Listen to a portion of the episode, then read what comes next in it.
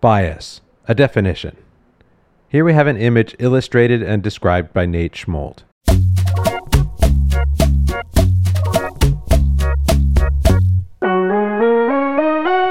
Two friends, Aisha and Alicia, stand on either side of a small wooden table. Atop the table is what appears to be a regular old apple, of course, with a weird smiling face on it. Thanks a lot, Nate. Aisha, 100% convinced that it is in fact a real bona fide apple, raises her noodle like arms in the air while exclaiming the words, It's clearly an apple! Alicia also raises both arms in the air in frustration as she screams to Aisha the words, I'm telling you, it's cake! The apple gets in on all the yelling, and while it doesn't have any arms to raise over its head, a word balloon springs forth from its lips as it declares, I'm delicious. Well, at least we know two of them are definitely correct.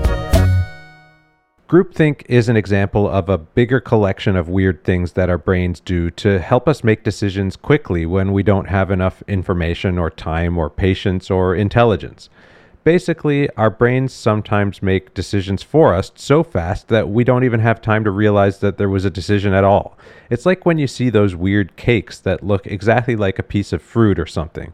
Your brain just kind of decides that you're looking at an apple. It happens so quickly that it would never occur to you to wonder if you're looking at a cake. You've seen a million apples. You know what apples look like. It's an apple. What happens when someone cuts into it revealing a chocolatey, creamy cake? Instead of feeling excited to eat chocolate cake, you usually feel something else, maybe amazement, betrayal, or nausea, because your brain was so convinced it was right that it's hard to accept any new information, especially if that information proves that you were wrong all along. Every part of that experience happened unconsciously and automatically.